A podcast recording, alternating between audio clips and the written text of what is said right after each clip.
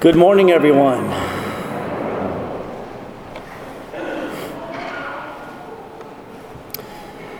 You know, in life, we face many difficulties.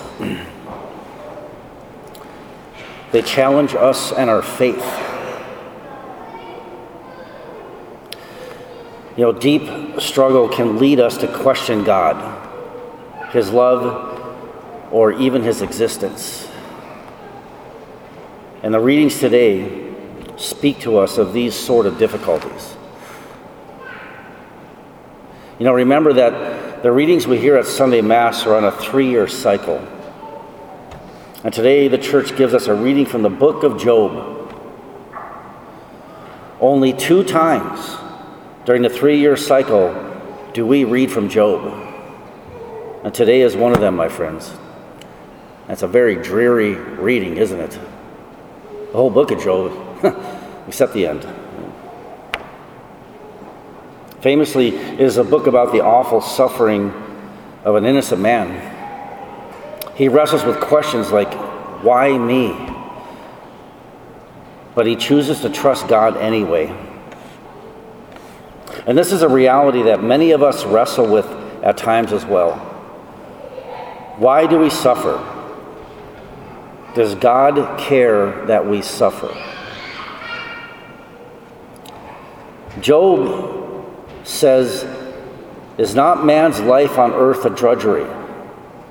I have been assigned months of misery, and troubled nights have been allotted to me. Then the night drags on. I am filled with restlessness until the dawn. My days come to an end without hope. I shall not see happiness again. Job is weary and worried, angry and anxious, depressed and discouraged. I'm sure we've all been there. And although we pray it won't happen, life sometimes cycles back to difficulties even when times are good. But what I want to, point out here, brothers and sisters, is that Job is caught in a disillusionment. He says, I shall not see happiness again. You know, suffering has a way of drawing us into the illusion that things will never be good again, that we will never again be happy or content. Yet, Scripture assures us that troubles do not last forever. This is true even for those of us who will soon pass away. Death opens the doors to a new and eternal joy to those who are faithful. Job is caught in the illusion that life is over, that it will never be good again. You know, this is not the case. We know that at the end of this story, he will once again be blessed and blessed with an even greater abundance than he once had. We too can get lost in illusion when suffering sets in. So many questions enter our minds, and they usually begin with the word why.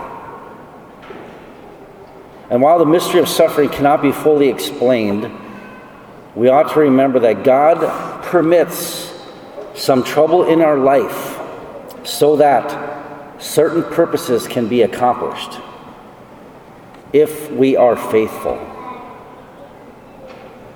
And that is what's called the passive will of God. So, why does God allow trouble and suffering to happen to us and the world? Well, my friends, I propose to you five reasons why all of which which all of them come straight from Scripture. God permits trouble and suffering in order to direct us, to inspect us, to correct us, to protect us, and to perfect us. I'm going to explain each of them briefly. And if you would like to review these again, you know, remember that I record all my homilies and I post them on my podcast site, which you can access through our parish website. So go to our parish website, right up there in the menu, you'll see Father Lear's homilies, if you want to go through this again. So here are those five reasons I offer. God permits trouble to, number one, direct us.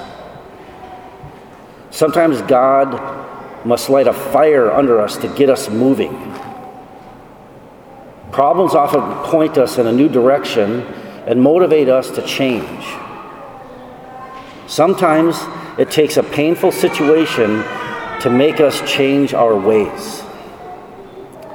When our ways get too easy, we can tend to stray away from God. Number two, God permits trouble in order to inspect us. Our problems have a way of helping us, helping to show what we are really made of. Through trials and tests in life, you and I can discover many strengths we never knew we had. You know, there is a test in every testimony. And trials have a way of strengthening our faith as well as inspecting it to see whether it is genuine. Number three, God permits trouble in order to correct us. Some lessons can only be learned through pain and failure. Sometimes we only learn the value of something by losing it health, money, a relationship. Number four, God permits trouble in order to protect us. A problem can be a blessing in disguise if it prevents us from being harmed by something more serious. It might be as simple as, as getting stuck in traffic, thereby avoiding a terrible accident up ahead. It might be something more serious like losing our health, which in turn may keep a person from losing their soul. And the last one, number five God per- permits trouble in order to perfect us. When responded to properly, problems are character builders. God is far more interested in our character than our comfort. You know, in his letter to the Romans, St. Paul, he says this we can rejoice when we run into problems and trials, for we know that they are good for us. They help us learn to be patient, and patience develops strength of character. So back to Job. Job's disillusionment needs correction. God has not given up on him. There is no doubt that he is in trouble, but trouble does not last forever. God is permitting it for a reason and for a season. But seasons change, brothers and sisters.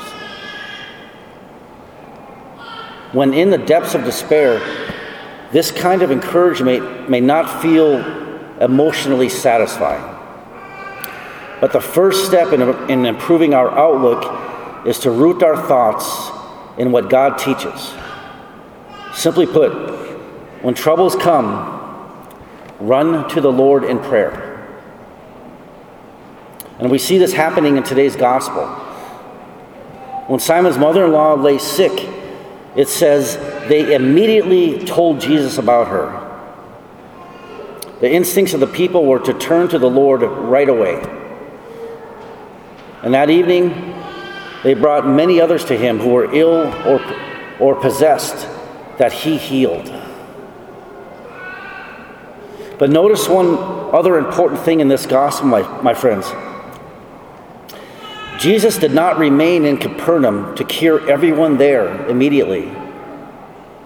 It says that he rose early before dawn and went to a deserted place to pray, and then with his disciples moved on to the nearby villages to preach there also. So get this Some people in Capernaum, Jesus helped now. And there were others that he told to wait.